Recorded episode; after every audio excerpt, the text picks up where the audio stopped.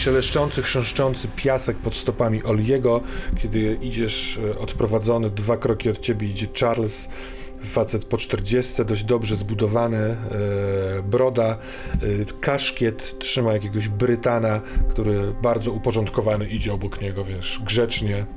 I to jest też mężczyzna, który po prostu dobrze zarabia i wie, że jak zrobi coś obok, to przestanie dobrze zarabiać. Czy coś chcesz zrobić, czy y, zakończymy Oli, z tobą na zewnątrz? Oli tylko zagaduje, Oli tylko zagaduje, pytając go, czy, czy ten pies uczestniczy w polowaniach. Czy łapie kaczki? Czy umie łapać kaczki? E, Nie, ten nie. Ten jest y, szkolony do czegoś zupełnie innego. Y, Psy do polowań, chociaż niestety rzadko państwo polują, y, trzymam y, w budzie. A czy w tym stawie, który rozumiem jest na terenie tutaj posiadłości, tak? Czy tam żyją kaczki? E, przy tak, e, tak jak mówię, już dawno polowań, polowania się nie odbywają, ale mamy kontakt z takim e, myśliwym, który tutaj nieopodal mieszka, który potrafi przywabiać e, kaczki. Ale ostatnio, Na ten, na ten staw, który jest tam, tak? no ten staw, który jest po drugiej stronie budynku. Okej, okej. No dobrze. Dobrze, no więc e, pospaceruję tu i poczekam na mojego brata. Bardzo dziękuję ci, Charlesie, i przepraszam, że odciągnąłem cię od twoich codziennych obowiązków. Nie ma sprawy. Nie ma sprawy. Bruno. Ten korytarz jest tak jakby z innego świata. Ten bardzo przestrzenny hol z wysokim sufitem e, był pełen powietrza, takiego przewiewu i czystości. A tu możliwe, że dywan, e, mimo wszystko większa ciasność, e, obrazy wiszące na ścianach. Mm, nie powiem, że kurz, bo tu kurzu nie, nie czuć, ale jest ciaśniej. A może to pamięć mięśniowa działa, ponieważ ewidentnie tu, w tym świetle, w tym miejscu, które właśnie mijasz, stały we śnie te dwie postaci y, małych dzieci. On, prowadzący cię w głąb tego korytarza, właśnie mija to miejsce i idzie dalej. W kapciach, cicho po tym dywanie. Masz jeszcze chwilkę wrażenie, że Franklin możliwe, że zatrzyma, zatrzymawszy się tam u schodów, patrzy na was, na wasze plecy, od, odprowadzając was. Dym z papierosa się unosi, palonego przez Cadberta, a on dochodzi do końca tego korytarza i skręca w lewo, otwierając drzwi.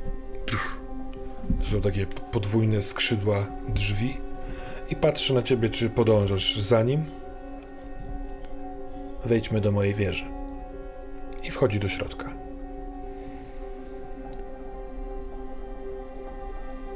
To jest. O... Myślę, że. Mhm. Mhm. Proszę, proszę. Myślę, że Franklin, mm, bo pewnie e, Levroy tego nie zauważył, bo on sobie szedł, ale Franklin mógł dostrzec. Ja wyobrażam sobie to, że ta kamera to jest wręcz trochę tak, jakby ktoś położył ją na podłodze.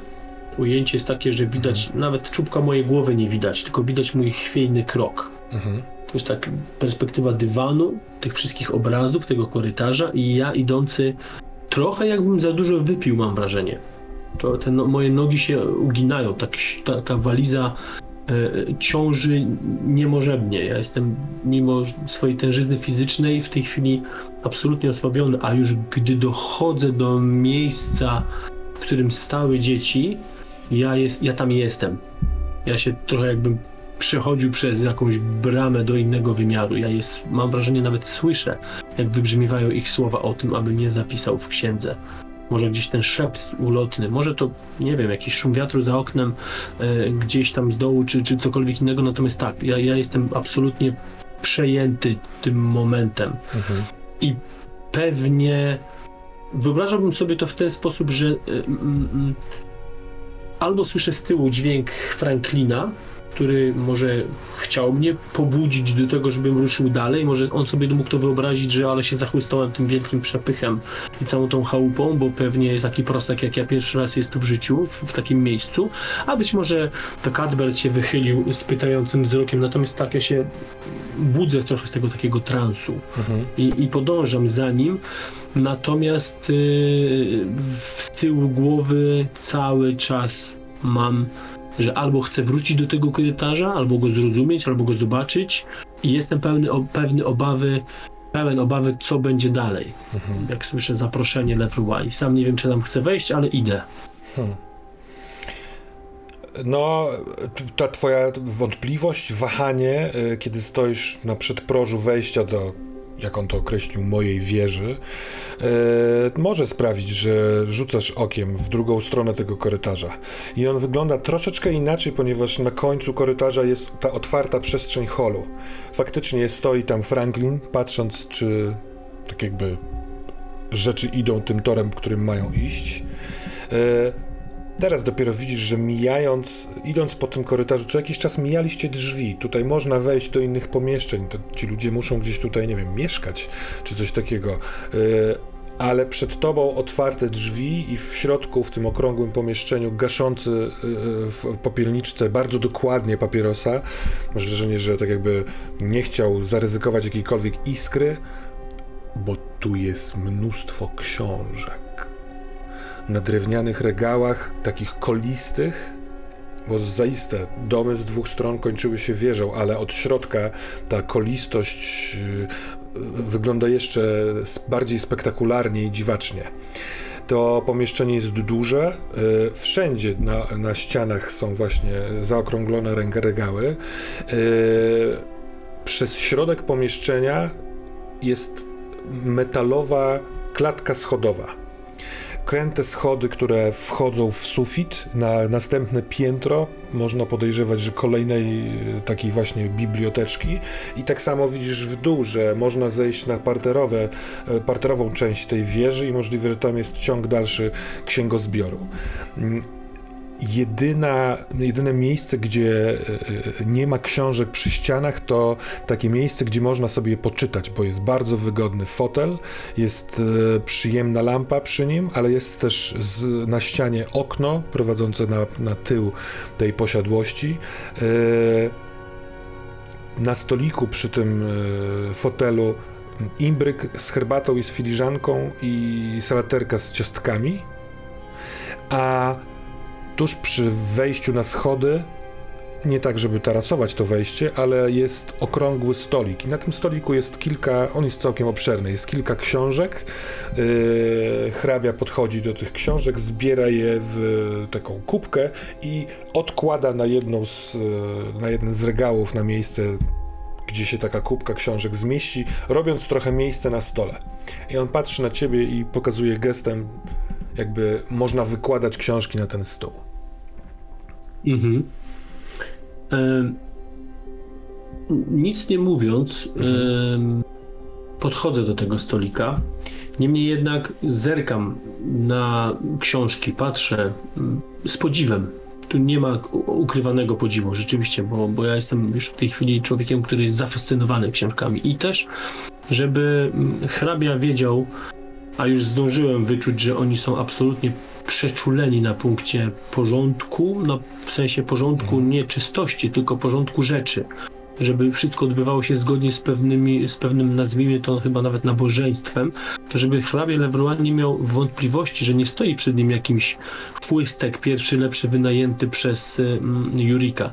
Żeby on wiedział, że Jurik zadbał o to, żeby wysłać mu człowieka, który wie, że jest na dobrym miejscu. Więc ja te książki z absolutną pieczołowitością wykładam. Podejrzewam, że Jurik mógł robić to dokładnie tak samo, że on, wiesz, nie, nie stawiał po prostu walizy na środku stołu i se tam hrabio weź, Mhm. tylko rzeczywiście ja każdą książkę osobno, pojedynczo, nie, że chwytam garść książek, tylko pojedynczo wykładam, układam w jakiś sposób, w taki, żeby Lewroy wiedział, że, jest, że przed sobą ma bibliotekarza. Mhm. Człowieka, który wie, jak dbać o książki, jak je położyć, jak je wyeksponować tak, żeby on mógł spokojnie cieszyć się kolejną dostawą. Być może to trochę zaskarbi sobie jego uwagę, na mnie skupi, albo chociażby odrobinę szacunku, co bądź co bądź da mi jakąś tam przewagę w całej tej sytuacji, żebym ja mógł się w niej odpowiednio e, odnaleźć. Ale cały czas wyszukuję śladów czego, jakiejkolwiek innej obecności. Żeby sprawdzić, czy rzeczywiście to jest taki jego azyl, Mhm. do którego nikt poza nim nie wchodzi. To jest doskonały ruch, to co robisz. Dostrzegasz to w tym momencie, że on podchodzi do stolika, na który wykładasz książki, ale czujesz, że on nie patrzy na okładki, nie, wiesz, nie szuka tytułów, tylko spogląda na ciebie. Yy, I po chwili patrzenia na twoje ręce i na to, z jaką właśnie pieczołowitością to robisz, patrzy w twarz. Y, jednocześnie prawą ręką dotykając palcami delikatnie y, książek, które wykładasz, tak jakby je oglądał palcami. To są zadbane ręce starca, jest jakiś pierścień, sygnet taki rodowy oraz co może być dziwne, bardzo długie paznokcie ścięte w taki trójkąt. Pańska aparycja mogłaby wskazywać, że nie ma pan miłości do książek, ale od razu ją widać. Pan przyjaźnisz się z y, Topsfieldem? Bardzo dziękuję za tę jakże cenną uwagę. Mości hrabio, tak jak najbardziej. Jurik nie wysłał do pana przypadkowej osoby. Sympatyzujemy od długiego czasu. Powiem więcej. Jest to człowiek, który zaraził mnie miłością do książek. O, To dzięki niemu otworzyłem się na zupełnie inny świat. I, I to, co pan na wstępie powiedział a propos mojej aparycji, zdaję sobie z tego doskonale sprawę. I trochę mnie to śmieszy i bawi, muszę powiedzieć jednocześnie, dlatego że wielokrotnie spotykam się ze zdziwieniem moich rozmówców i osób, które spotykam w coraz szerszych i też węższych kręgach bibliofilii, kiedy potrafię podzielić się swoimi wrażeniami z lektur czasami bądź co bądź bardzo rzadkich spotykanych, rzadko spotykanych e, ksiąg. Więc tak, odpowiadając i potwierdzając pańską uwagę, to jest absolutnie miłość mojego życia. Hmm. I patrzę z nie, nie, absolutnie nieudawaną e, czułością na te książki, które mu e, dostarczam w tej chwili. Zresztą widzisz, że Jurik przygotował naprawdę y, interesującą selekcję. To są różne rzeczy, i historyczne, i beletrystyka, i jakieś starodawne wydania, ale także sporo nowoczesnych, takich, wiesz, niedawno e, wydanych w Londynie, w londyńskich oficynach książek. E, pełen przekrój. Możliwe, że gdybym miał odrobinkę poczucia humoru, także z tego bym się śmiał. Wiem teoretycznie, że kontrast jest jednym z narzędzi komedii, ale nie interesuję się takimi rzeczami. A pan. Mówi pan, że zaraził się pan miłością do książek od pana Topsfielda. Jeśli mogę spytać, czy podziela pan jego miłość do książki jako przedmiotu, czy raczej do treści, które można w nich wyczytać? Hmm. Do jednego i drugiego. Bo zaiste treść nie istniałaby bez samego przedmiotu, bo gdzieś tę treść można, trzeba umieścić. Oczywiście pierwsze, co najbardziej sobie cenię, to treść, bo treść można zawrzeć także na niezdarnych notatkach, które bardzo często porywały mój umysł i sprawiały, że świata nie było bo to treści, które ludzie tworzą, sprawiają, że tak bardzo kochamy książki. Niemniej jednak forma wydania też ma znaczenie, więc jako przedmiot trzeba o nią dbać. Jak sam pan zauważył, a ja też to dostrzegłem, zwraca pan uwagę choćby na sposób, w jaki się z tymi książkami obchodzę. Nie wyobrażam sobie, żeby nie, nie dbać o książkę jak o przedmiot, bo wszak jest ona przedmiotem. Więc obie formy są dla mnie tak istotne. Niemniej, gdybym musiał wybrać, gdyby zmusił mnie pan jakąś siłą nadprzyrodzoną i kazał określić tą jedną najwyższą wartość, to jednak byłaby to treść. Hmm. Przepraszam, pańskie imię? Bruno. Mitchell. Panie Bruno, mam nadzieję, że nie będzie to afrontem w kierunku pana Topsfielda, ale chciałbym, żeby w przyszłym miesiącu pan osobiście wybrał książki, które zostaną mi dostarczone, czy to pańskimi rękoma, czy pana Topsfielda. Nie będzie to ujmą dla jego portfela, gdyż wypłacę mu normalną kwotę, ale jestem ciekaw, jakie książki wybierze mnie kto, mi ktoś, dla kogo najistotniejsza jest treść. Podzielam pańską preferencje. Wręcz stare księgi, w których ledwo można coś wyczytać, nie interesują mnie. Z wielką przyjemnością to zrobię. O, to ciekawe. On przenosi uwagę powoli na stół, który zapełniłeś księgami. To czytałem, to nie. Eee, spog- przerywa patrzenie na książki, spogląda na ciebie. On jest niższy, ale teraz patrzy. Coś chce wypatrzeć w twojej twarzy, w twoich oczach. Czujesz, że to jest spojrzenie nieco dłuższe.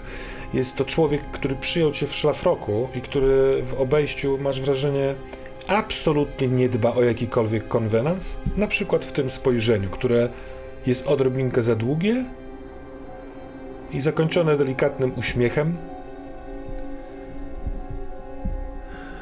Proszę pana, ja chcę chwilkę pobyć z tym, co przygotował mi Topsfield. Zobaczę, które z ksiąg zostaną u mnie. Jeśli ma pan ochotę, to może pan obejrzeć, jakież książki mam u siebie. Może będzie chciał pan coś pożyczyć. On dostrzega. Jakby on zorientował się, że wyprzedził moje pytanie. Bo ja chciałem o to zapytać, poprosić, czy nie będzie z, zbytnim nadużyciem prośba o to, że mógłbym rozejrzeć się po jego księgozbiorach, więc on widzi mową ciała i być może tym uśmiechem, bo ja odpowiadam troszeczkę go kopiując e, e, jego mimikę twarzy, więc ten uśmiech jest nieznaczny, natomiast tylko kiwam głową absolutnie nie ma płaszczenia się, dziękowania i w ogóle, w ogóle, w ogóle. Nie, nie, nie ma tych całych waszych konwenansów, tylko jest Mhm. i odwracam się i rzeczywiście, i ja rzeczywiście szukam tych książek, Ale- ale... A jemu to zupełnie Tak, wystarczy, żeby bo on wraca do nowych No książek. Okej. Dobra. A pan, panie Oli, mm, na zewnątrz bramy, która właśnie została zamknięta, w której klucz został przekręcony przez Charlesa, y, jest na y, podlondyńskim polu niejako. Bo po drugiej stronie jest po prostu jakaś łąka, gdzieś tam dalej rozpoczyna się następna posiadłość, ale ledwo ją widać. Y, godzina po 16, za chwilkę zacznie robić się już powolny jesienny zmierzch. Na szczęście jest ciepło. Co chce pan zrobić? Na początku chciałem cię poprosić, bo używałem magii, a nie rzuciłem na ewentualne jej skutki. Faktycznie. I jeżeli, jeżeli można, to chciałbym, żeby mi ten test nie wyszedł, jeśli moglibyśmy się na to umówić. Chodziłoby mi o szok spowodowany tym, że to druga próba, taka poważna, i nie wyszła. I nie wyszła. Przynios, nie przyniosła zupełnie żadnego efektu. Jak najbardziej. To ma umiejscowienie w fikcji mocne. Dobra, to co się Więc- dzieje z Olim? Oli wsiąka w własną baśń. Oli jest przekonany, że ta historia, którą zaczął opowiadać Brunowi jako żart, że jesteśmy bohaterami, którzy przybyli tu uratować tych ludzi, bo ta książka jest jedynie środkiem dla Oliego, dla bycia nieśmiertelnym bohaterem w takim prawie że dosłownym tego słowa znaczeniu. Oli, kiedy usłyszał o tym, że Bruno mówił mu o tym, o rozmowie z kobietą podczas hipnozy, jeśli można to nazwać rozmową, która wspomniała o tym, że do grobowca pójdzie sam, on już później nic nie słyszał. Stąd wszystkie jego uwagi o grobach. To jest jakby, to zostało z- gdzieś zasiane w jego, w jego głowie. On więc wy, wyrzucony poniekąd z, tego, z tej posiadłości, zaczyna bardzo szybko iść wzdłuż tego muru. Kiedy trafia do pierwszego załamania, skręca w niego i idzie wzdłuż tego drugiego. W trakcie zaczyna rozpinać koszulę i marynarkę, którą ma na sobie. Pod spodem ma krótką taką koszulkę na ramionczkach. Koszulę zwija, składa, wkłada do torby na ramieniu, którą miał ze sobą. Przy kolejnym załamaniu zatrzymuje się, zdejmuje spodnie, pod którym ma coś w rodzaju krótkich spodenek, takich jak, jak mężczyźni w tamtych czasach nosili. Zdejmuje spodnie, zakłada skarpetki, takie, które są jedynie na dwa palce. Dostał je od jednego z więźniów w zakładzie, e, ponieważ mm, zostawiają mniej śladów, a przede wszystkim ułatwiają poruszanie się. Składa rzeczy, wkłada je do torby, torbę kładzie pod murem. Rusza ręką po, po tym murze, dotyka go, delikatnie może ściera tynk pomiędzy między kamieniami, uśmiecha się do siebie, bo myśli, że to ciekawe, że cyklop, bo tak określił Mhm. córkę hrabiego, że cyklopi w mitologii zajmowali się dwiema rzeczami. Paśli bydło i budowali mury. Tak zwany cyklopi mur. Przejeżdża rękami po tym murze i mówi: Idę do ciebie, cyklopie. I zaczyna wspinać się po tym, po tym murze. Stara się, żeby był to jak najodleglejszy mm, fragment posiadłości od samego domu. Charles wspomniał mu, że jezioro czy staw znajduje się za domem. Dlatego też poszedł za załamanie, biegł jak najdłużej wzdłuż tego głównego muru, patrząc nad niego, nad wystający budynek. Kiedy stwierdził, że znajduje się dostatecznie daleko, zaczął się wspinać. Dobra. To jest stary ceglany mur. Wyłomów jest e, wystarczająca ilość, żeby wtykać pomiędzy nie palce, zarówno dłoni, jak i stóp.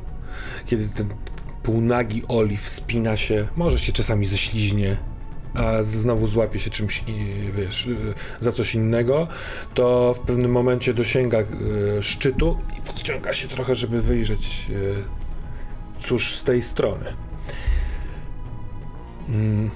Na, ca- na terenie całej posesji jest dużo drzew. One trochę utrudniają widok, ale wystarczy chwilkę popatrzeć, wiesz, w, w, zmienić perspektywę, żeby pomiędzy pniami przejrzeć. I jesteś po drugiej stronie ewidentnie. Jest staw, który jest centralnym miejscem tego, ty, tej, tego tylnej, tylnej części posiadłości. Za stawem jest ogród, pieczołowicie utrzymywany i ładny, ścieżki e, do spacerowania, a wiedziony może swoim szaleństwem albo instynktem po prostu, jesteś tuż nieopodal grobowca. Ten grobowiec e, to duże pomieszczenie, podłużny, em, trochę kojarzący się z takim, jakąś taką grecką budową, bo tr- trzeba wejść po schodkach, te schody są szerokie, jest e, otwarty wyłom, nie ma drzwi i skośny kamienny dach, z tego dachu, e, do tego dachu tak jakby w centralnym miejscu przy, przyłożo, przyczepiony jest drewniany prosty krzyż, e, krzyż katolicki, ale pomiędzy krzyżem a czubkiem tego wejścia jest kamienny duży pies. I trochę to wygląda jak godło rodowe, jak taki jakiś symbol, że zamiast, wiesz, liter, y, czyli to grobowiec, jest to właśnie w ten sposób pokazane. Trawa na terenie y, posiadłości jest raczej wydeptana. To ścieżka prowadząca do tego grobowca. Znać tutaj brak tej takiej porządkowości. Wszędzie indziej pewnie jest ścięta, ścinana i tak dalej, ale ten grobowiec trochę jest może zapomniany albo odizolowany od tej czystej części domu.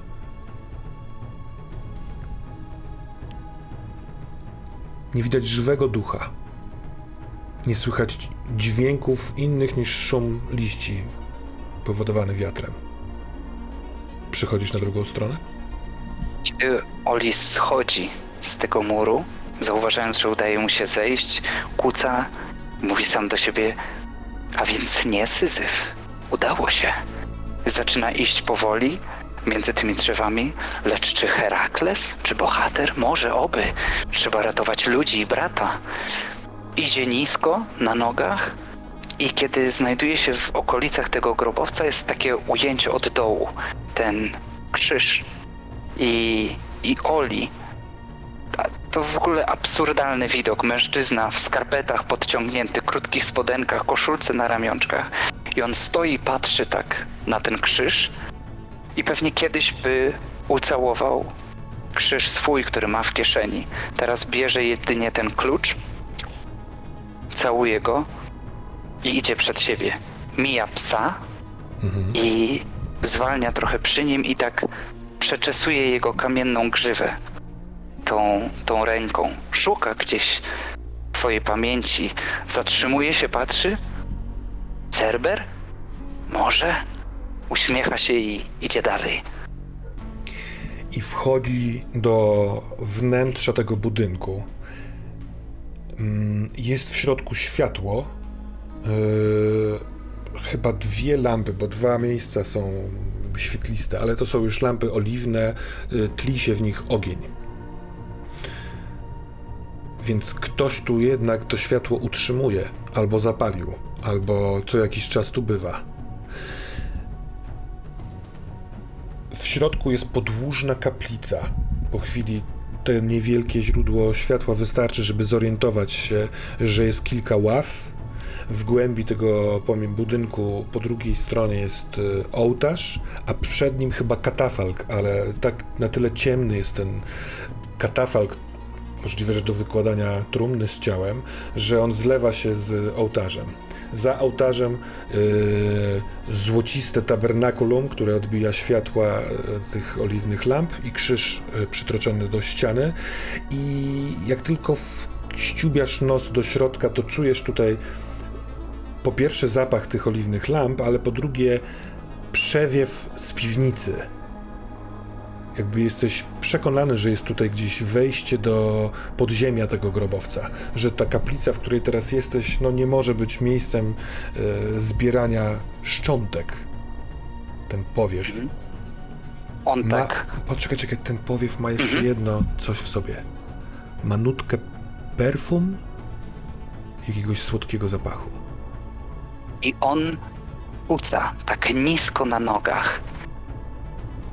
Wącha gnijąca bogini Hekate, patronka wiedźm. Ona tu jest i on tak wstaje, ni to jak człowiek, trochę może jak zwierzę, nisko tak idzie, szukając tego wiatru, ślini dłonie.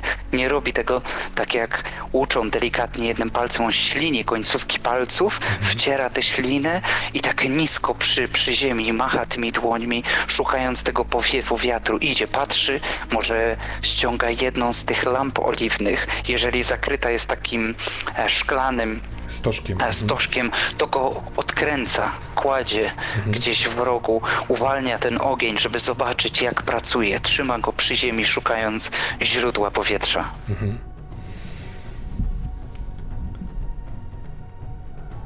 To jest kaplica, w której duchowny odprawia ostatni sakrament i w którym ostatni raz widziane jest ciało, zanim uda się w dół. Widzisz nawet, że przy tym katafalku jest jakiś taki starodawny, drewniany mechanizm, taki kołowrót. Całkiem możliwe, że kręcąc tym kołowrotem ten katafalk zapada się w ziemię.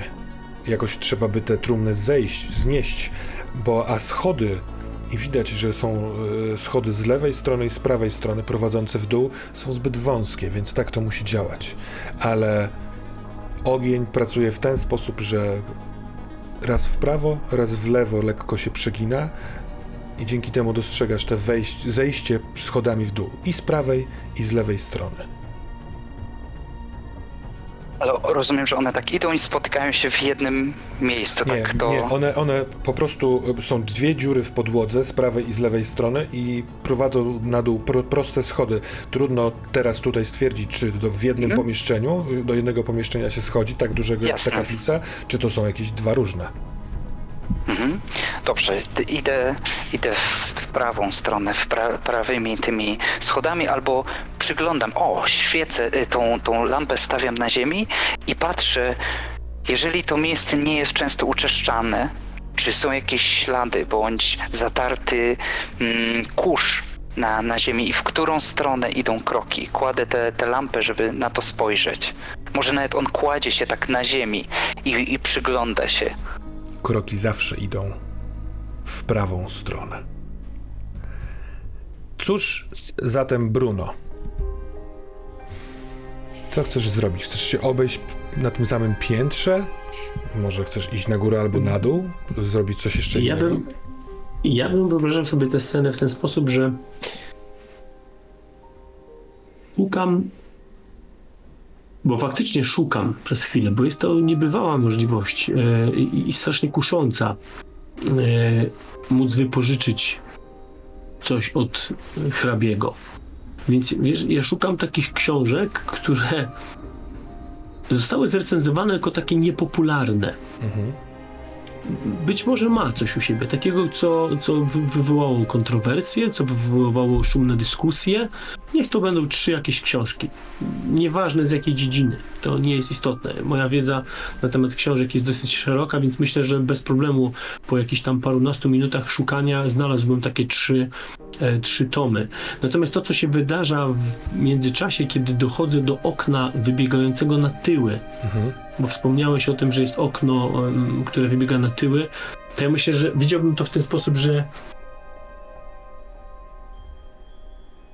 i widzę mojego brata w samych gaciach, który siedzi na szczycie muru i z jednej strony myślę sobie co tu się kurwa dzieje?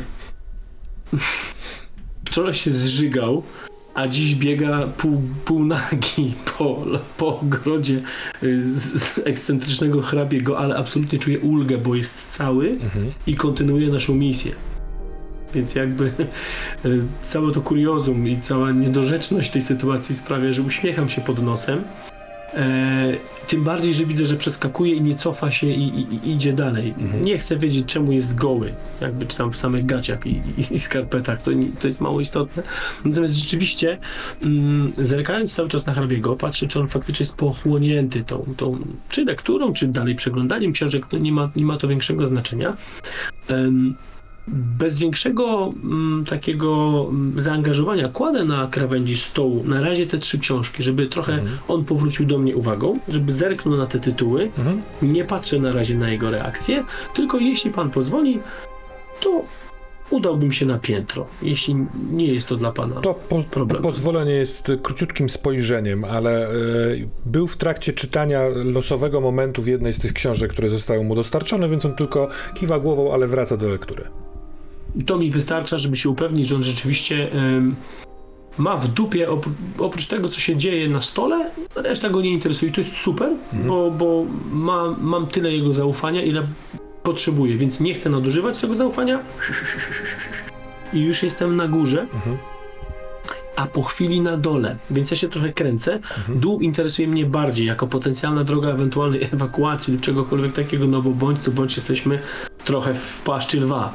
Więc ja zerkam, czy stąd jest wyjście na przykład na ogród.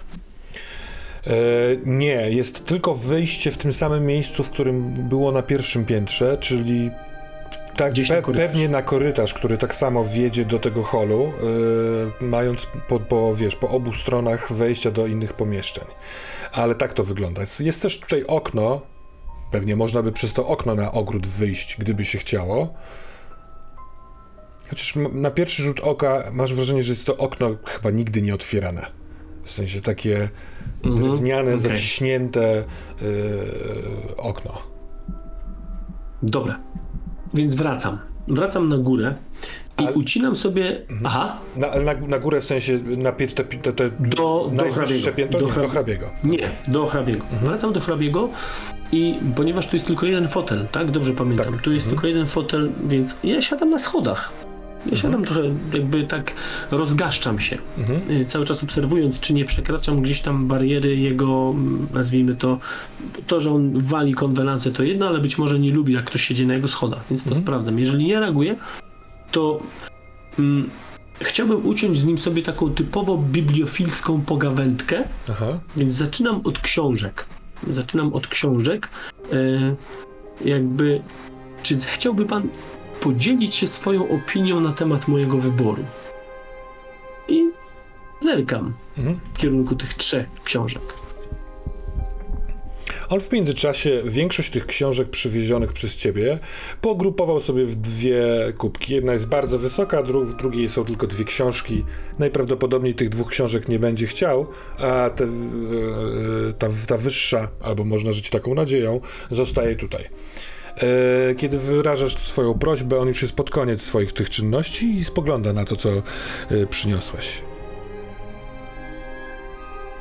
Jakie to mogłyby być książki? Tak jakby tematyka trzech pozycji, bo mówisz o kontrowersji, ale kontrowersyjne jak? Wiesz co? Y, Pierwszą w takim razie umieścilibyśmy w spektrum znowu może anatomii, badania ludzkiego ciała. E, I, I gdzieś rzeczywiście może kontrowersje związane w sposobach badania, w sposobach przeprowadzania jakichś zabiegów, e, tego typu rzeczy. Dobra. Żeby, on, żeby, żeby rzeczywiście to było takie nawet turbo kontrowersyjne, że jedni byli za otwieraniem czaszek, a inni absolutnie przeciw. Powiedzmy, tak sobie teraz to wyobrażam. E, druga byłaby o pozycji kobiet w społeczeństwie. Jak należałoby traktować kobiety? Wręcz takie chamskie podziały, na przykład, prawda? Ja- Jakby, jakby to mogło e, e, wyglądać, I, to jest takie mocno kontrowersyjne. Powiedzmy, że autor był absolutnie za jakimś konkretnym podziałem, bez, bez szarości. To kon- konkretne role e, społeczne. I być może na przykład coś z historii.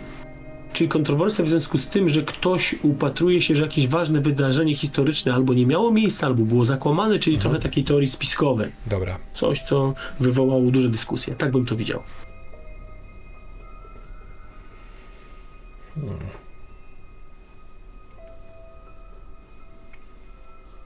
Wydaje mi się, że wybrał pan książki, które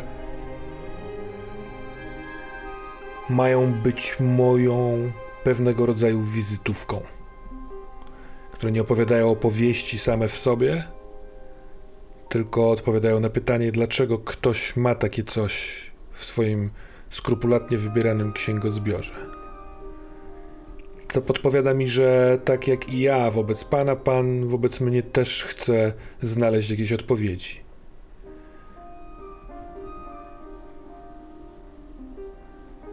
Wydaje mi się, że nie wybrał pan żadnej z książek, które wydaje mi się, że chciałby pan przeczytać. Kiedy spoglądałem panu w oczy, to wydaje mi się, że dostrzegłem pewien. Ach, moja żona powiedziałaby smutek, a mi się wydaje, że mrok. A te trzy pozycje są lekkie, mimo kontrowersyjnej zawartości. Co pan o tym sądzi?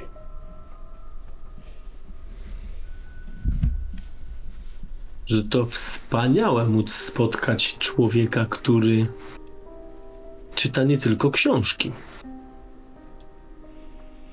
I też patrzę mu w oczy. Może to pana zaskoczy, ale z pełną świadomości pokory zawartej w tym zdaniu, wyznam, że w czytaniu ludzi mogę być ułomny. Rzadko ich spotykam. A jednak jest w panu coś, co znam bardzo dobrze. Mieszka Pochylam się, tak żeby, żeby on wiedział, że absolutnie ma moją uwagę.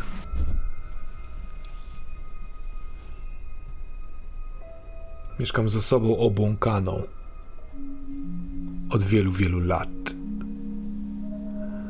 Obserwowanie z bliska kogoś tak przelęknionego, tak odizolowanego, tak przerażonego próbą podzielenia się z kimś ukochanym tym, co dzieje się w jej głowie. Jest ciekawe. Oczywiście także straszne w związku z bliskością. I może pan się obrazi, Wydaje mi się, że bardzo podobną rzecz widzę w pańskich oczach. Jakąś ucieczkę w głąb siebie.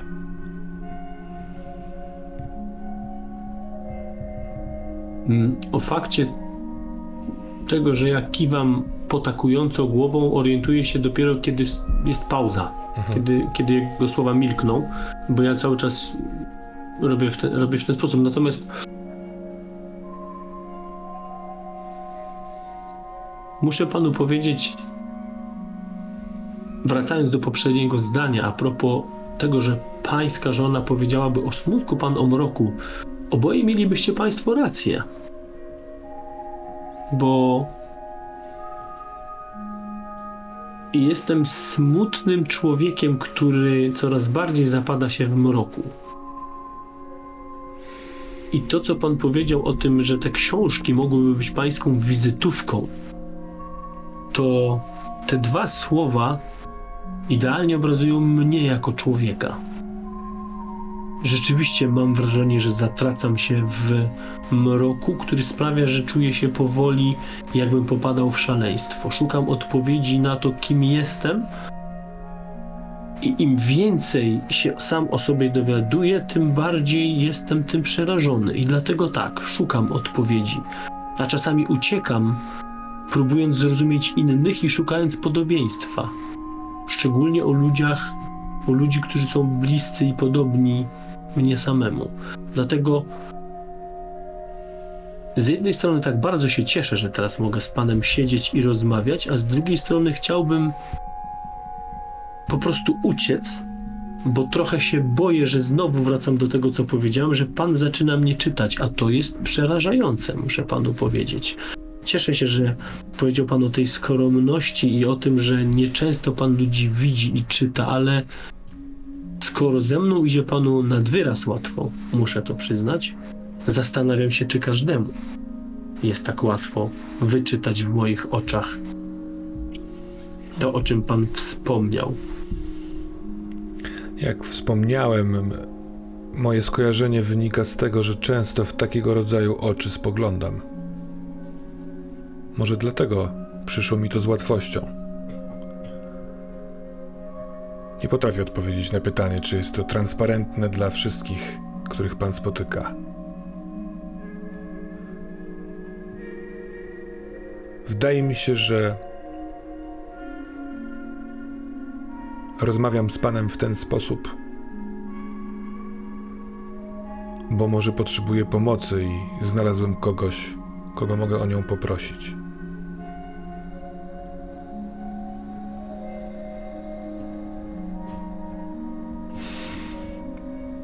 Czy pan interesuje się także księ- księgami natury tajemnej, demonicznej? On mnie kupił do granic możliwości. Tym, co przed chwilą powiedział, i znowu ym, łapię się na tym, że ja już prawą dłoń trzymam na mojej książce. On na, nawet może dostrzec kształt ym, prostokąta, gdzieś odbijający się na, na, na płaszczu. Ja się tak poprawiam,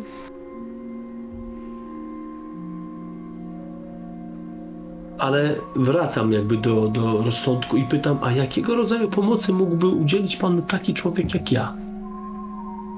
Odpowiem na pańskie pytanie jednym zdaniem, jednym słowem tak, ale gdzie moja rola w pomocy panu? Mógłby pan złamać mnie tymi swoimi rękoma jak zapałkę. Jestem stary i kruchy. Korytarz, który oddziela mnie od Franklina i resztę domowników, jest długi. Zanim dobiegłby tam mój krzyk, byłoby po mnie.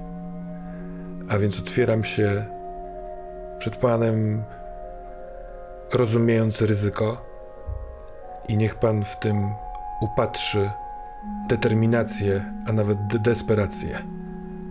Bardzo proszę, niech pan pozwoli ze mną na wyższe piętro. Jest tam regał, który jest zamknięty na klucz, gdyż nie chcę, żeby rzuciła się nań, rzuciła nań okiem moja chora małżonka, ale panu chcę pokazać te księgi i spytać, czy którąś z nich poleciłby jako źródło odnalezienia lekarstwa na obłęd.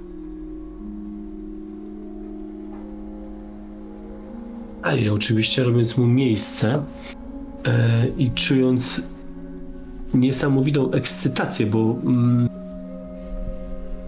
pozwalam sobie na taką mm, troszkę połechtanie mojego ego, że jestem może nie pierwszym, a może pierwszym nawet, kogo od wielu, wielu lat ten człowiek zaprosił do czegoś takiego, skoro sam wyznał, że się otwiera przede mną, więc, więc czekam, aż on zrobi te kilka kroków, żeby idę za nim mm, nieśpiesznie. On idąc e, przodem mówi: Ja próbuję czytać te księgi. Poszukuję sposobu. Ale możliwe, że nie mam odpowiedniej wrażliwości albo po prostu ich nie rozumiem. Może pan, poszukując lekarstwa dla siebie, słyszał o jakimś tytule i możliwe, że znajdzie go pan na moich półkach. Proszę po prostu przejrzeć tytuły, które panu pokażę. Jeśli któreś z pana zainteresują, są do pańskiej dyspozycji, chociaż proszę wiedzieć, że są dla mnie cenne. Może pomoże mi pan znaleźć jakiś trop. Na górze książek jest znacznie mniej. Regałów jest tyle samo, ale trochę tak jakby nie wszystkie były wypełnione. Tak jakby miał miejsce jeszcze na nowe tytuły, na przykład te, które przywiozłeś od Jurika. Natomiast jest jeden taki pionowy yy, regał zamknięty taką, taką drewnianą zasłoną. Zamek na samym dole i on wyciąga spod szlafroka klucz i idzie otworzyć ten zamek, po czym podnosi dosyć lekko idącą, widocznie na naoliwionych takich e, szynach, e, tą zasłonę. Ona się składa w takie szpachetki na górze, Okej. odsłaniając. To jest absolutna skarbnica. Tu są wszystkie te książki, o których e, słyszało się tylko w legendach. Jurik spociłby się w sekundę, tak jak teraz ty się pocisz, widząc stare, pozłacane, a niektóre w krwistym, czerwonym kolorze yy, skórą obite grzbiety. Niektóre mają tytuły wybite na grzbietach, a niektóre nie. I jest ich setka bez mała. I po tym, jak ono to otworzył, robi kilka kroków w tył, tak jakby nie chciał ci przeszkadzać w twoich oględzinach. Dostrzega tylko, że obok tego regału jest okno, widocznie jest, robi się coraz ciemniej, więc podchodzi i zapala lampę, żeby było widać te tytuły. A my się przenieśmy na chwilkę do grobowca. Schodzimy na dół? Tymi schodami. Te schody, zarówno po prawej, jak i po lewej stronie, rzeczywiście spotykają się na dole y, na takiej jednej, jednym korytarzu przez środek. y, I nie tyle drzwi albo ściany są po obu stronach tych korytarzy, tylko kraty jak w więzieniu. I one są ślicznie wykonane, bardzo stare, y, takie mm, zdobione są te poszczególne pręty tych krat, a za kratami są y, I to też dostrzegasz w nikłym świetle, bo światło tu jest na dole. Jest w jednym z takich pomieszczeń e, w głębi, ale jako że tych pomieszczeń poszczególnych też nie oddzielają ściany, tylko kolejne kraty, to światło stamtąd przechodzi aż do miejsca, w którym jesteś.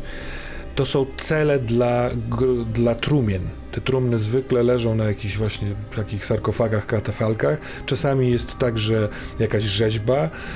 y, W głębi często na ścianie takiego już budynku portret uwieczniający kogoś, kto leży w danej trumnie i przy wejściu do poszczególnych krat, e, które nie wyglądają jakby były zamknięte, nie ma kluczy, w sensie nie ma dziur, dziurek na klucze, e, są wygrawerowane nazwiska, imię, nazwisko i data.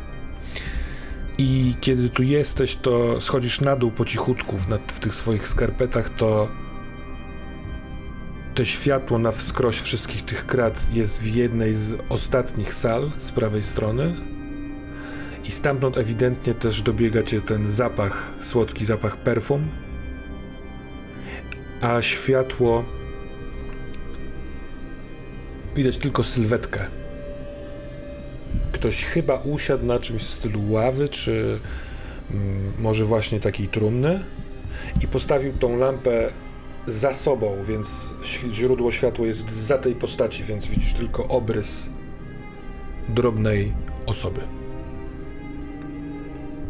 Idę bardzo powoli. Eee,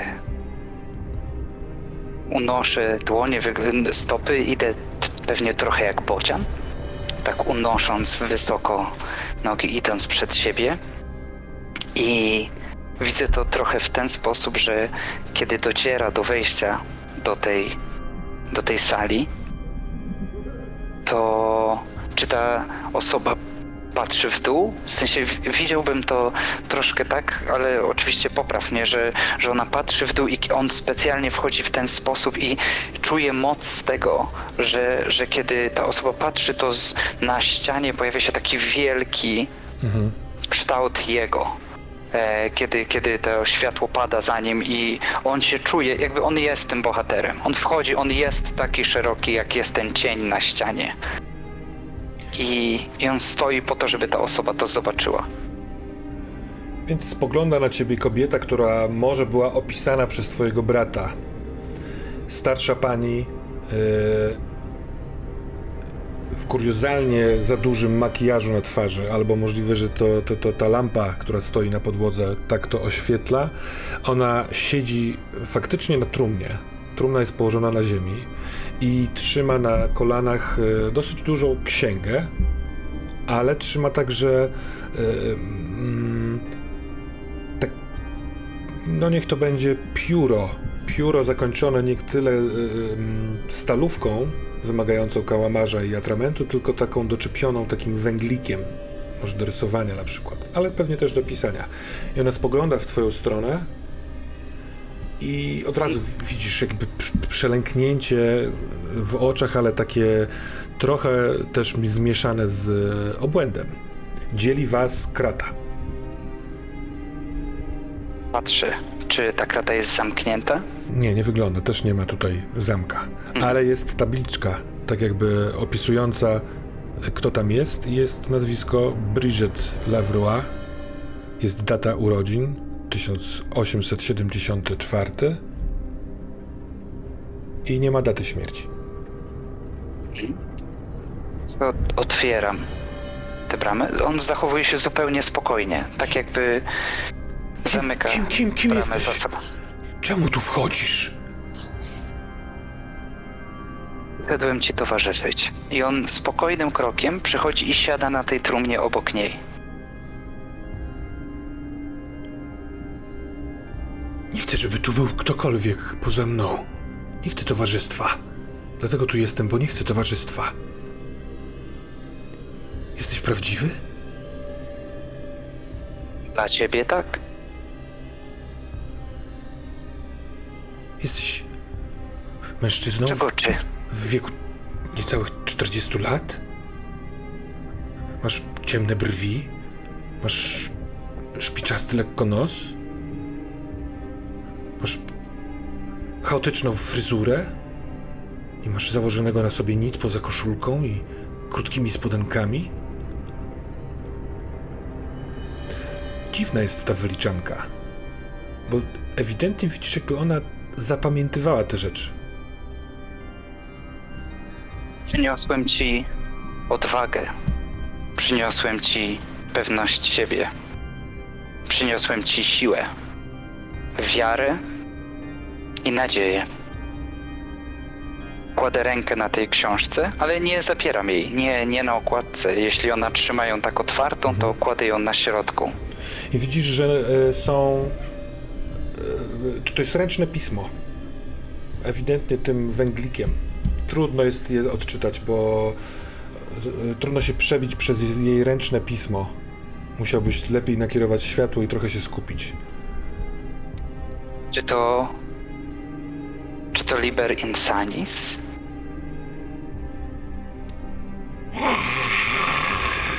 Harczy na ciebie jak kot. Nie, ma takiej księgi. Czy to Liber Insanis? Skąd on wie? Zrywa kontakt wzrokowy i zaczyna szybko pisać w tej księdze. E, Kucam przed nią, tak żeby być pod nią i patrzeć jej w oczy. Gdzie jest Joseph? Gdzie jest Florence? Joseph i Florence biegną właśnie z kierunku budynku, który jest grobowcem po błoniach w stronę domu, co doskonale dostrzegasz, Bruno, ponieważ kiedy on zapalił światło, to zanim przeniosłeś skupienie na grzbiety książek, to dostrzegłeś to na wskroś przez okno. To jest obraz, który widzisz.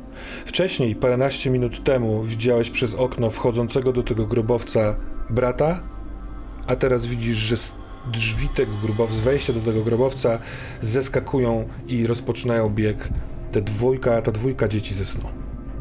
Co robisz? Z moich ust mimowolnie, może szept, ale myślę na tyle głośny, że jeżeli stoi obok mnie hrabia, to słyszy Joseph i Florence. Słucham? Ja nie mam wątpliwości, nie, że widziałem dwójkę tych dzieciaków. One są ubrane doskonale w ten sam sposób. To są jakby szykowane na elegancki moment w każdym momencie swojego życia yy, dzieci bogatych, wytwornych rodziców. Więc jak on pyta, słucham, ja się odwracam, Mhm. nie zwracając uwagi na te księgi. Co może być dla niego trochę potwarzą, bo jest pewnie przekonany, No. że to jest jednak księgozbiór, który powinien mi absolutnie pochłonąć. Joseph i Florence. Ale skąd pan, czemu pan mówi te imiona? To są imiona moich wnuków. Gdzie one są? Jakie ma to teraz znaczenie? On y, jest w nim y, lęk. Chyba zaczyna coś ro, rozum, rozumować inaczej. To nie jest jakby scenariusz, który rozumiał. Mhm. Wiesz co, ja bardzo ostrożnie wyciągam dłoń, nie wiesz, w kierunku jego ciała, tylko tak jakby ramienia. Czy on pozwala, jest na tyle w szoku, że pozwala się dotknąć? Nie. On Nie, w sensie po, po mowie ciała wyczuwasz, że on nie będzie chciał się próbować Więc, złapać. więc, więc, więc cofam się Mhm. I zwracam się chyba pierwszy raz do niego e, e, po imieniu. Mhm. Kadbercie, Tak. ja szedłem twoim korytarzem do twojej wieży i spotkałem w moim śnie twoje wnuki. On jest zadziwiony, węszy jakiś fortel w tym. Widzisz, że ta część umysłu, wiesz, pokazał ci swój skarb, a teraz jest zmiana tematu. Myślę, że to ten kierunek jego myśli y, idą, a ty słyszysz na podwórku przez to okno zamknięte, ale te dzieci krzyczą. Tato!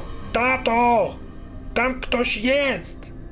Przenieśmy się do miejsca, gdzie tam ktoś jest, bo zada, zapytana kobieta yy, spogląda na ciebie, nie przestając pisać i mówi Nie wiem, gdzie są Joseph i Florence. Chaotyczna fryzura, nieubrany w nic, tylko w koszulkę i pisze to, co mówi. Mógłbyś mi powiedzieć, jak wygląda ten rysik? Czy to jest takie pióro? Czy to jest węgiel taki w kwadratowym kształcie? Ktoś jej to zmajstrował, że na piórze, które wiesz, pasuje do jej palców, jest wygodne, nie brudzi jej palców, jest przyczepiony taki jakby wkład taki węglikowy, taki rysikowy. I może ma co jakiś czas takie rzeczy, może ma je tu gdzieś ze sobą, ale to jest taki domorosły, dziwny ołówek.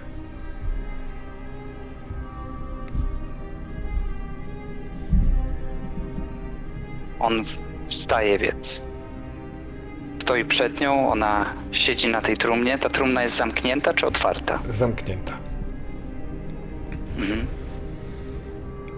I dostrzegasz, że ona, ta, ta trumna ma kłódkę, która jest otwarta i wisi na jednym z tych, wiesz, mm,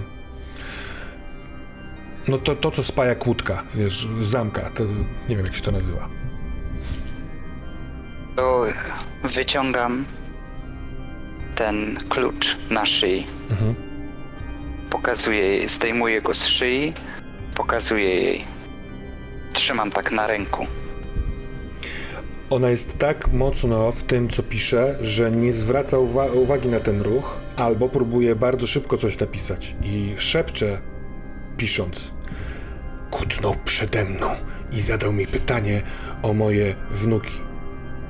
I w tym momencie czujesz, że musisz odkas- odkaszlnąć. Spluwam. Coś ewidentnie upada na ziemię. I kiedy spoglądasz w tamtą stronę, to widzisz sunącą po podłodze glistę. Bruno. On też, też usłyszał to i spogląda w okno. A potem na ciebie, z pytaniem w oczach. Mhm. I ja wiesz co? Jak gdyby nigdy nic, jak on spojrzał, to ja wykorzystuję ten moment i kieruję się w kierunku regału, tak jakby się nic nie stało. Aha. Rżnę głupa do granic możliwości. Więc jeżeli on się odwrócił i wiesz, wraca z powrotem, to ja jestem tak, jakbym był w trakcie czytania. Mało tego, jeszcze zawsze noszę ze sobą jakieś, jakąś parę rękawiczek, no bo takich ksiąg nie dotyka się gołymi rękoma. Więc ja je wiesz, ubieram, jak już jakiś tytuł mnie zainteresował, jak sobie leciałem tak palcem, zainteresował, zakładam, nic się nie stało. I pozwal, jeszcze tak no, mało tego nawet, tak jakby patrzę na niego, wiesz, z pytaniem, czy mogę. Nie, to jest takie Czemu, i czekam pan, na jego reakcję. czemu, czemu przed chwilką spytałeś mnie pan o, o, o moich wnuków? Skąd pan ich zna? Co tu się dzieje? E, proszę? Dobra, i on yy, załamała mu się definicja sytuacji i będzie chciał, wiesz, opuścić to pomieszczenie albo zawołać możliwe Franklina, chyba że twoją intencją jest jakieś zachowanie, wiesz, oszukanie go, że to się nie wydarzyło, albo przekonanie, żeby tutaj pozostał, że to jest część, nie wiem, tw- twojego, twojej pracy z obłędem. Hmm? Absolutnie. Czy chcesz go to powstrzymać? drugie. Mhm.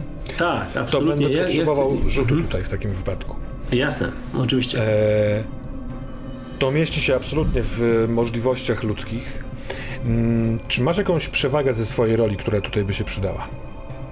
Bójka nie wchodzi w grę. Mm, No, chyba, że takimi narzędziami go tutaj zatrzymujesz.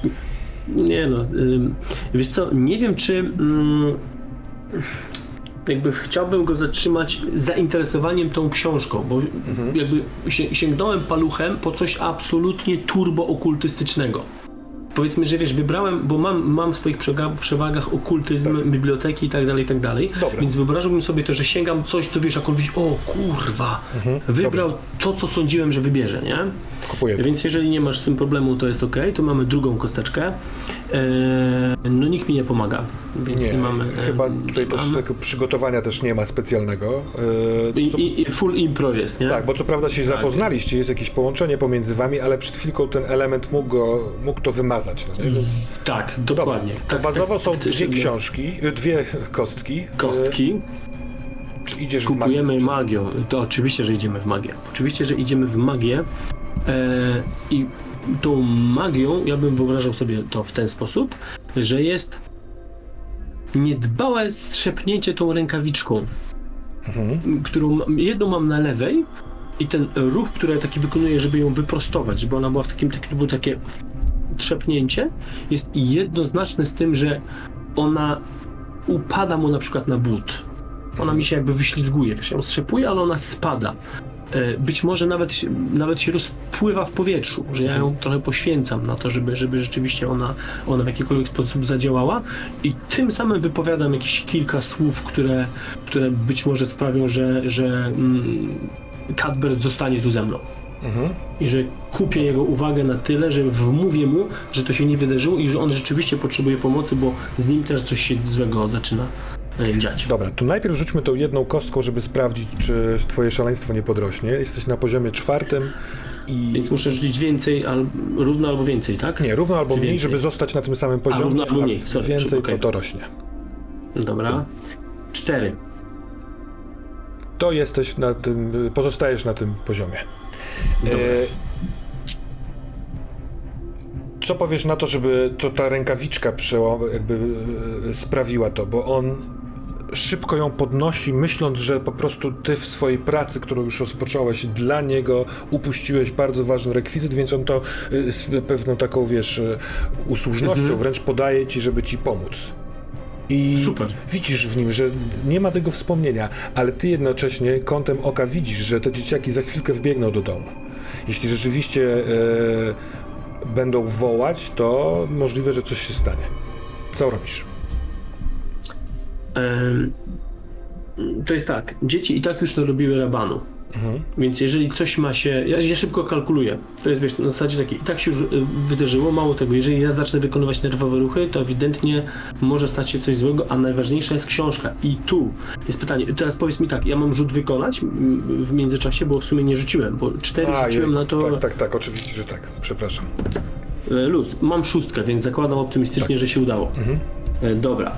E, I, teraz sytuacja wygląda w ten sposób, To że jeżeli. Przepraszam, to tylko dodam, bo ta szóstka to jest dobry wynik i to zaklęcie, on będzie twoim sojusznikiem, cokolwiek się będzie działo.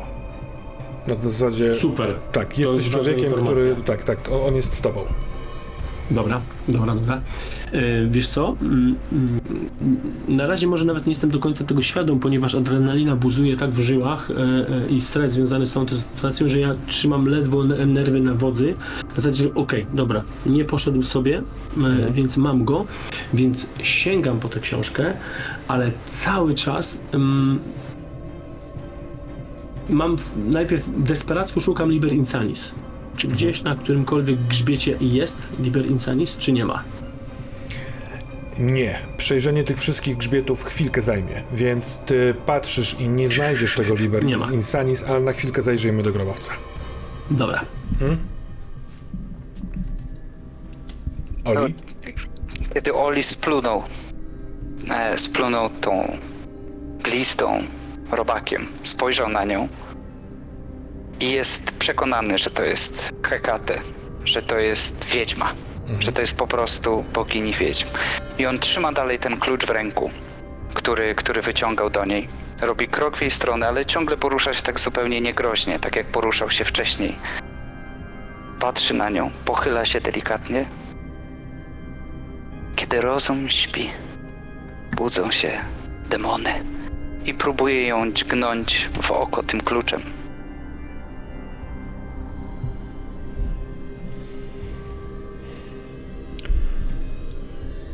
Trafisz, e, zagłębiając go głęboko,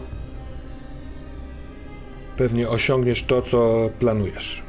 A i tak poproszę o rzut, a to dlatego, że ona kończy pisać to, co chciała napisać. I zobaczmy, czy będziesz w stanie e, czynić swoje rzeczy dalej. To nie mieści się w ludzkich możliwościach. Próba uniknięcia bycia zapisanym w tej księdze, którą ona trzyma na kolanach.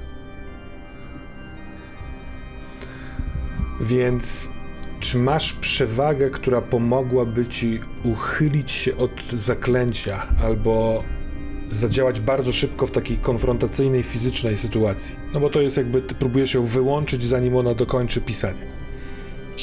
Mam bójkę, Mhm. mam, mam broń. Nie wiem, pewnie chodzi o broń bardziej w sensie palną, ale Nie. bójka to jedyna. Bójka tutaj pasuje. Ewentualnie. Mhm. Okej. Myślę, że otwieranie zamków w bardzo przewrotny sposób też próbujesz zamknąć zamek, Ją. jakim jest ona. E, czy jesteś bardzo dobrze przygotowany? Nie. Uważam, że nie. W sensie jedynym przygotowaniem jest to wszystko, jak on widzi tę historię. Od momentu, kiedy go wyrzucono, to ta historia dlaczego dla niego zaczęła się od nowa. Ja, wiesz co, widzę, widzę to w tym, przygotowa- w tym przygotowaniu, w tym, co ty mówisz, ale też w tym, jak całą tę scenę prowadzisz. Jesteś półnagim, szaleńczym, zwiedzającym mitologię e, człowiekiem. Nazywasz te postaci e, nazwami własnymi i wydaje mi się, że to może być przygotowanie. Działasz szybko i bez wahania. Y, za znaczną pomoc niespecjalnie widzę sposobu, żeby dawać kostkę, więc bazowo masz dwie. Rzucasz dwoma, czy czarujesz? Wydaje mi się, że te słowa, które wypowiedział, były w jego oczach pewnego rodzaju zaklęciem. W sensie te słowa goi, że, że kiedy rozum śpi, budzą się demony, to, to on trochę jakby widzi, że wyzwala z siebie tego demona. On pozwala sobie się zatracić po to, żeby zostać tym bohaterem. W sensie to jest jego zaklęcie. Dobrze. To najpierw rzućmy, żeby sprawdzić, czy y, obłęd cię nie opęta. Ty też jesteś na poziomie czwartym. Piąteczka. A więc jesteś na piątce. To rzuć proszę tymi trzema kośćmi, czy ci się uda zdążyć. Sześć. Dwa, dwa, sześć. To pozwól, że ja zacznę.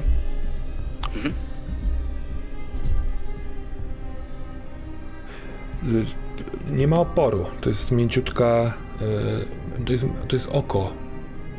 Czujesz, y, z kolei ten klucz nie jest specjalnie długi. Bardzo szybko czujesz, jak to oko wypstrykając się z oczu dołu y, lgnie do twoich palców, y, m- moczy je. I ona przestając pisać, zdąża tylko i wyłącznie spojrzeć na ciebie tym drugim okiem.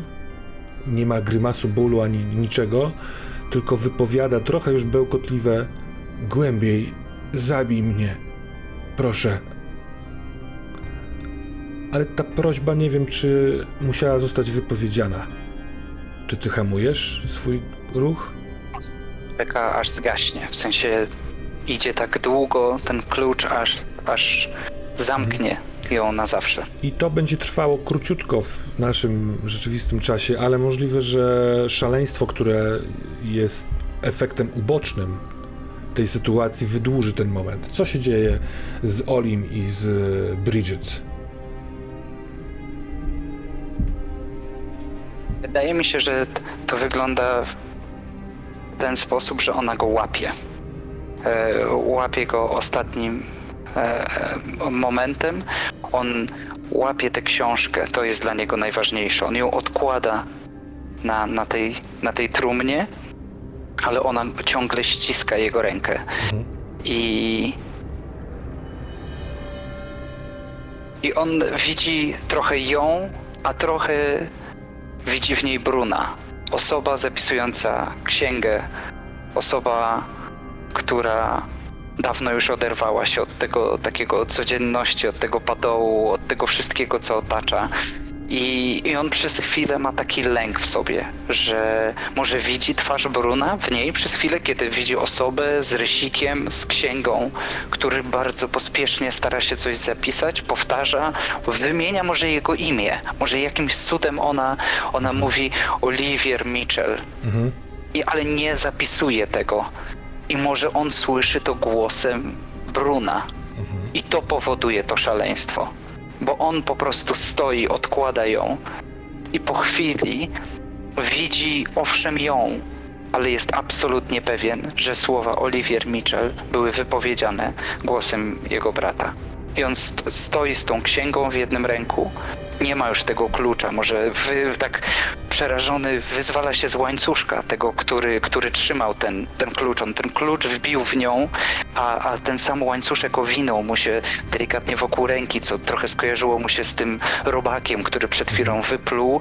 Trochę trzymał ją go związanego z nią, więc on się tak przeraźliwie uwalnia z tego, trzyma tę księgę i bez zastanowienia zaczyna uciekać.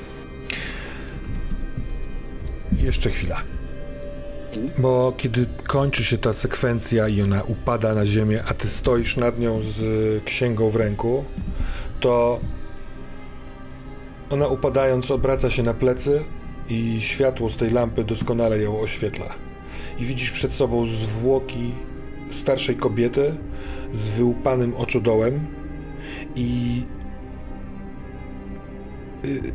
Możliwe, że to nie jest bardzo makabryczne przy tym, że przed chwilką ty po prostu zanurzyłeś ten klucz w jej oku, ale na pewno powoli prze, może przedostawać się do twojego sumienia to, że odebrałeś komuś życie. I mówię to po to, że chciałbym poprosić cię o rzut na szaleństwo jeszcze jeden, żeby sprawdzić, co się z tobą stanie. Pięć. Znowu. Nic się w takim wypadku nie dzieje, a ty na początku powoli tyłem, ale później rzucasz się w ucieczkę. Yy, Bruno, Mm, czy ty wypowiedziałeś właśnie przed chwilką, nie wiadomo dlaczego, imię i nazwisko twojego brata? tak. Myślę, że myślę, że mało tego. Ja myślę, że us- usłyszałem, jak moja księga zaszeptała, bo ona czasami Mhm, szeptała do mnie Tak. Tymi głosami. Ja myślę, że to nie ja do końca, tylko moja książka mogła wyszeptać. I to sprawiło, że ten grzbiet, za który ja trzymałem, ta książka spadła. Mhm. Ona mi się wyśliznęła. Może nawet próbowałem ją łapać, ale ona, ona łupsnęła o, o, o podłogę. Więc ja jak absolutnie spanikowane dziecko klękam, podnoszę ją, sprawdzam, czy ona jest cała, czy nie daj Boże się coś nie uszkodziło. Yy, natomiast znowu w akcie trochę takiej desperacji patrzę i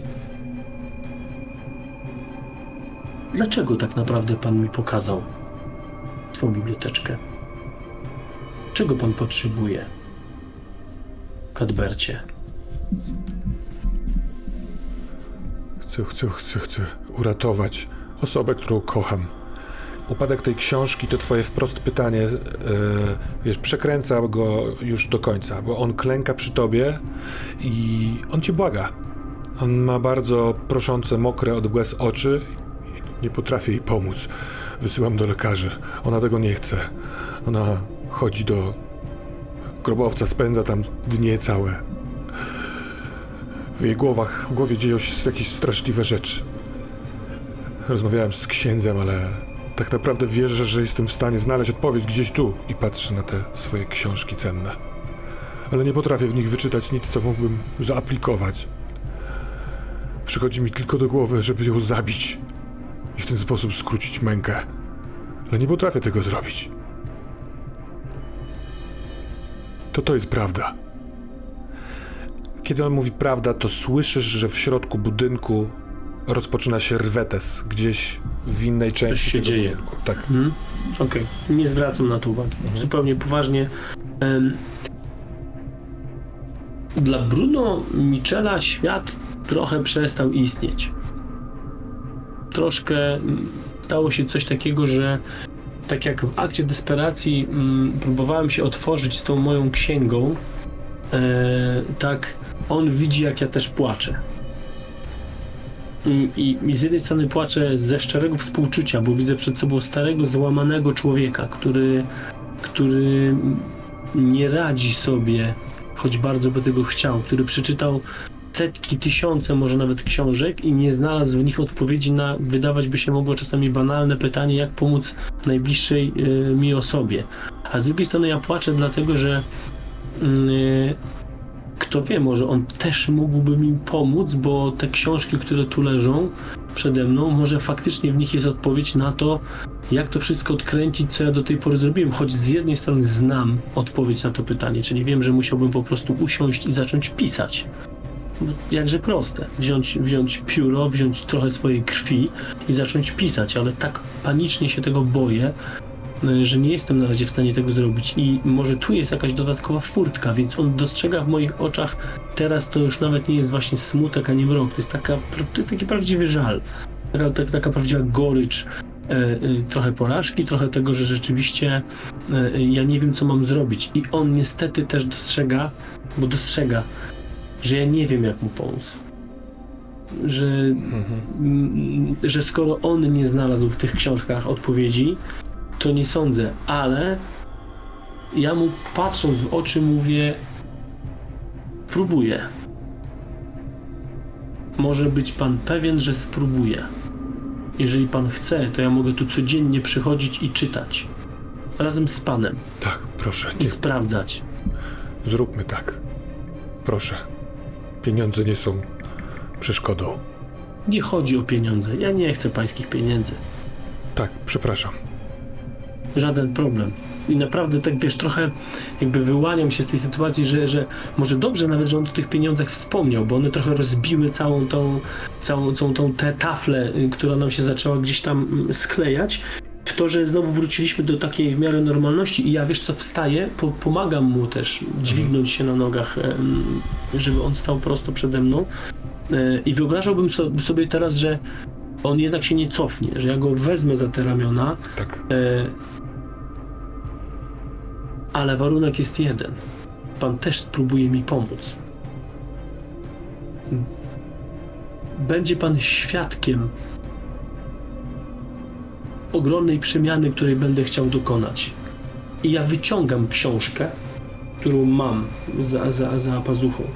Nie daję mu jej, absolutnie, bo to jest mój święty graal i nikomu nie pozwalam go dotknąć. Natomiast y, pokazuję mu tę księgę, jutro do pana z nią wrócę. Hrabio. Proszę, pr- proszę przybyć. Choćby rano. Jestem do pańskiej dyspozycji. I ja go tak zostawiam, bo jestem strasznie przerażony tym, co się z moim bratem dzieje, bo moja książka wyszeptała jego imię. Więc ja go zostawiam z tymi książkami, z tą książką, która spadła, daję, zostawiam mu ją w rękach, z tą jedną białą rękawiczką na lewej dłoni, z moją księgą za pazuchą, niby nieśpiesznie, ale to, to jest najszybszy chód, jaki chyba kiedykolwiek w życiu odbyłem. I, i opuszczam to pomieszczenie, zostawiam hrabiego Cadberta. To myślę, że schodząc po schodach słyszysz już, że drzwi na tym środkowym piętrze się otworzyły i słychać e, głos mężczyzny. Ojcze, gdzie jesteś? Ojcze! E, kiedy schodzisz w dół, to widzisz mężczyznę po 30, ubranego dosyć elegancko. E, na pierwszy rzut oka syn albo jakiś ktoś z rodziny e, bardzo podobny. Na chwilkę tu zostawmy, bo ty, e, Oli, wybiegając z budynku, widzisz stojąc na, tej, na górze tych schodów, że po trawniku nieopodal stawu biegną dwie osoby. Biegnie Charles, właściwie on jest bieg, wiesz, pies biegnie przed nim, więc on biegnie za tym psem. I drugi mężczyzna, taki wiesz, że sadzi duże kroki. Gdzieś w tle za nimi e, bardzo powoli przemieszczają się, ale też w stronę tego grobowca chyba, Rosamunda i dwójka dzieci z twojego snu. Co chcesz zrobić? Biegnę, biegnę w stronę muru. To jedyne, co muszę ocalić księgę. To jest jedyne, bo dzięki temu zostaniemy bohaterami. Uratujemy tych wszystkich zaklętych ludzi, więc biegnę z tą księgą, jeśli będę czuł, że jestem na tyle blisko, żeby przerzucić księgę ponad murem, to to robię najpierw. Przerzucam ją ponad murem. I później próbuję się wspiąć, ale najważniejszy jest pierwszy etap. Dobrze. Uważam, że jesteśmy już po najważniejszym momencie tego waszego. Mm, tej waszej akcji. Nie chciałbym tu dokonywać rzutów y, ucieczki, oswobodzenia się. Opowiedzcie mi, jak to się wydarzyło, że y, możecie spotkać się obaj poza murami posiadłości pana Levroy. Jak wypuścili ciebie, Bruno, z domu? Ci, którzy te, których tam zastałeś, oni jeszcze nie wiedzieli, co się stało w grobowcu. Może nie mieli powodu. Czy to było siłowe wyjście, czy to. Zrób jak uważasz. Ja wyobrażałbym sobie to w ten sposób, że hrabia Cadbert, jak wołał go, jego syn go zawołał, on zareagował, no bo słyszał wołanie swojego syna, więc on wyszedł i myślę, że mogły być pytające spojrzenia, jakieś nawet może pytania bezpośrednio, natomiast oni y, nie zareagowali. To było troszkę tak, że część domostwa była zaoferowana tym, że dzieci narobiły rabanu, więc ja po prostu stamtąd wyszedłem. Mhm. Tam nie było siły, tam nie było przemocy, tam nie było dodatkowych pytań. Tam było to, że być może mm, mm, Franklin, który widział, bo Franklin jako jeden z niewielu, myślę, Mhm. doskonale wie, co tam się dzieje w głowach tych wszystkich domowników. On, tak jak ze mnie hrabia Cadbert potrafił przeczytać bardzo wiele, tak Franklin nie musi o nic pytać, on wie doskonale i on wiedział, że ja mam opuścić, że, że jego pan, nazwijmy to, czy tam hrabia, znalazł bratnią duszę i on mnie po prostu wypuścił. Jakby podeszliśmy do tej bramy, no Charles był zajęty mm, Tak, tak, tak, gonitwą, gonitwą. więc nie był. Tak, więc, więc sam Franklin osobiście mnie po prostu zaprowadził bez słowa, otworzył drzwi, ja wyszedłem e, i zniknąłem na przynajmniej jakiś czas, żeby móc się spotkać z moim bratem. Mhm. Pełen obaw, bo, bo gdy zamknęły się za mną drzwi, to świat tamten został z tyłu, a ja rzuciłem się w stronę muru. I Dobra. widziałbym to tak, że biegnę i widzę No Oli, jak to z twojej strony wyglądało? Ktoś cię dopadł, smagnął, czy zdążyłeś się przetarabanić? Byli, byli dość blisko. I później, kiedy o tym rozmawiali, to używali takiego określenia, że wszedł po murze jak jaszczurka. Słyszeli, że coś krzyczał, znaleźli jakiś znak wyryty w, w jednym z kawałków z kamieni. On szybko nakreślił go paznokciem. Stał przy ścianie, dla nich to wyglądało dziwacznie, a później znaleźli mały symbol wyryty w jednym z tych kamieni i krew, bo pewnie zdarł paznokieć aż do, aż do krwi, a później nazywali to, kiedy tłumaczyli się Cadbertowi i jego synowi, to używali tego porównania, jak, jak jaszczurka, tak jakby Mhm. płaskimi rękami w, wszedł po, po tym murze i to było ostatnie zaklęcie, jakie kiedykolwiek próbował rzucić Oli. I, i zeskoczył z tego muru po drugiej stronie i kiedy zobaczył Bruna, tak jak opowiadał Bruno, to chyba jedyne co do niego powiedział to było jesteśmy bohaterami. To, to było jedyne co, co do niego powiedział wtedy. Gdzie widzimy braci razem bądź osobno x czasu później? Wydaje mi się, że ciekawe jeszcze są pytania. Yy, co robicie z tą księgą, którą macie w ręku? Z tymi dwoma księgami, które macie yy, obaj? Yy, czy Bruno wróci do Cadberta po tym, jak się dowie, jeśli się dowie od Oliego, co się wydarzyło w grobowcu? Więc y, może jakaś taka scena pomiędzy wami, gdzie to próbujemy ustalić?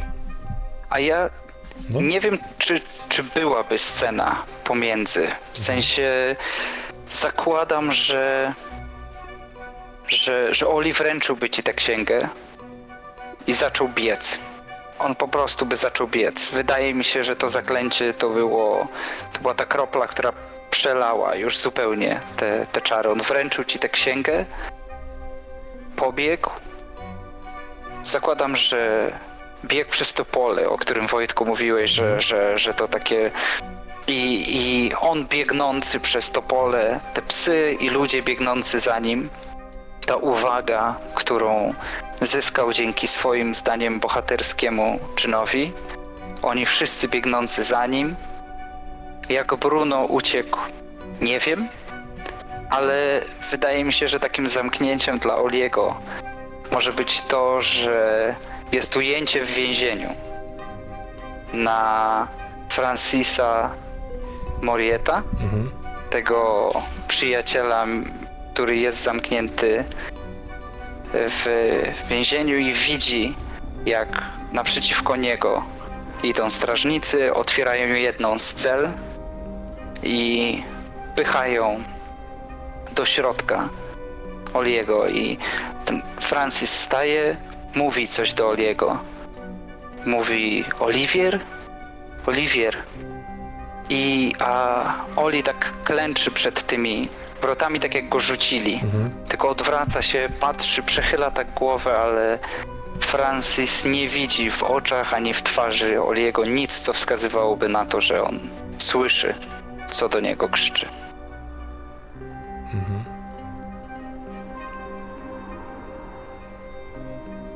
Bruno wrócił do Cadberta i wracał wielokrotnie.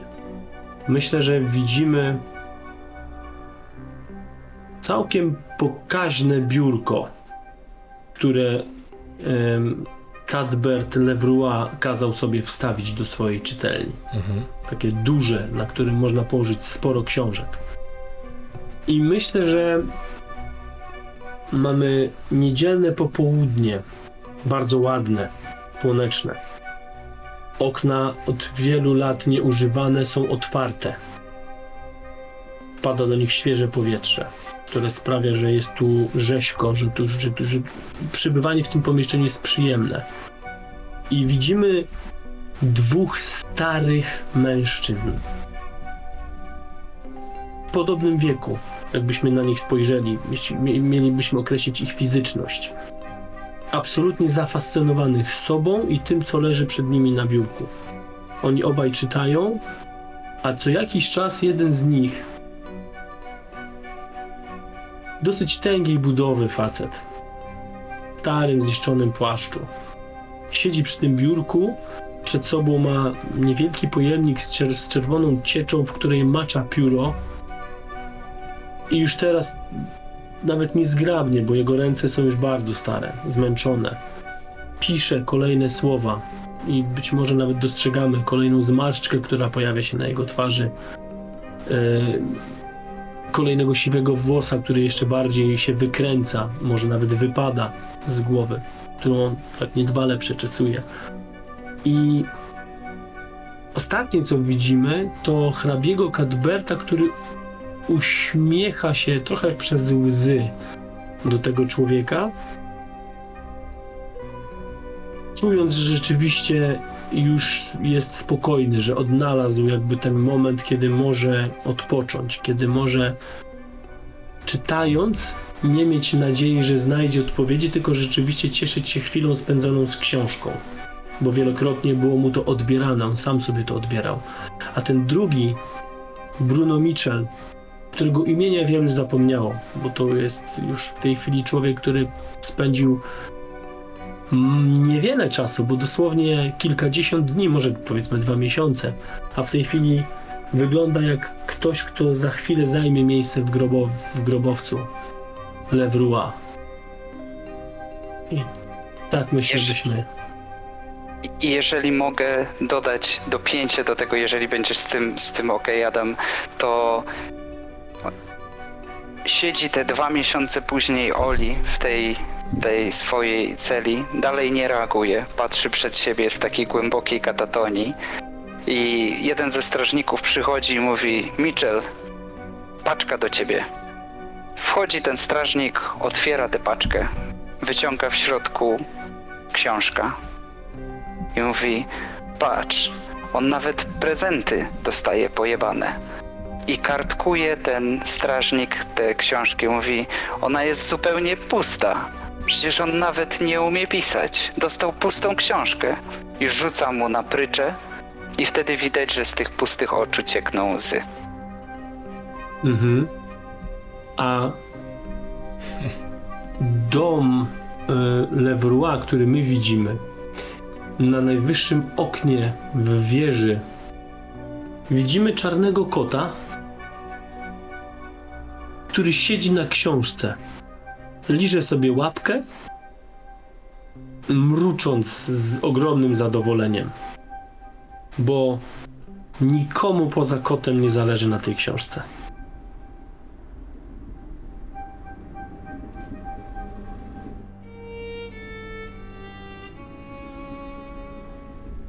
Zupełnie inny kot, rudej maści, siedzi owinięty ogonkiem, bardzo grzecznie z wyprostowanymi przednimi łapami i trzyma w pyszczku kluczyk. Niewielki, mały kluczyk. Kluczyk do kajdan. I przychyla główkę, kiedy słyszy głos, bardzo słaby głos swojego pana. Nie podawaj mi tego klucza. Nie chcę go. Nie chcę go. Nie, ch- nie mogę otworzyć. Kajdan. Kot przechyla drugi raz główkę i patrzymy na co on patrzy. Na drewnianej podłodze leży Jurik Topsfield w piżamie, w bardzo złym stanie, bardzo wychudzony, e, z przekrwionymi oczyma, z dłonią przykutą do jakiejś takiej do, do pieca, do jakiejś rury, która wchodzi w ścianę. I to są już jego ostatnie momenty, zapomniany w pokoiku. Kot rusza w jego stronę, ale on, Jurik mówi: Stop, nie idź, nie dawaj mi tego klucza. Zaklęcie mnie przejmie i pójdę szukać tej książki i zabiorę ją Brunowi. Pozwól mi tutaj zostać, idź stąd. Kysz, kysz. Kaszle z ust wypada mu na podłogę glista, która obrzydliwie chowa się w jakiejś szczelinie pomiędzy deskami, a kot, posłuszny swojemu panu, wypuszcza kluczyk, wskakuje na parapet i przez uchylone okno wychodzi na Londyn.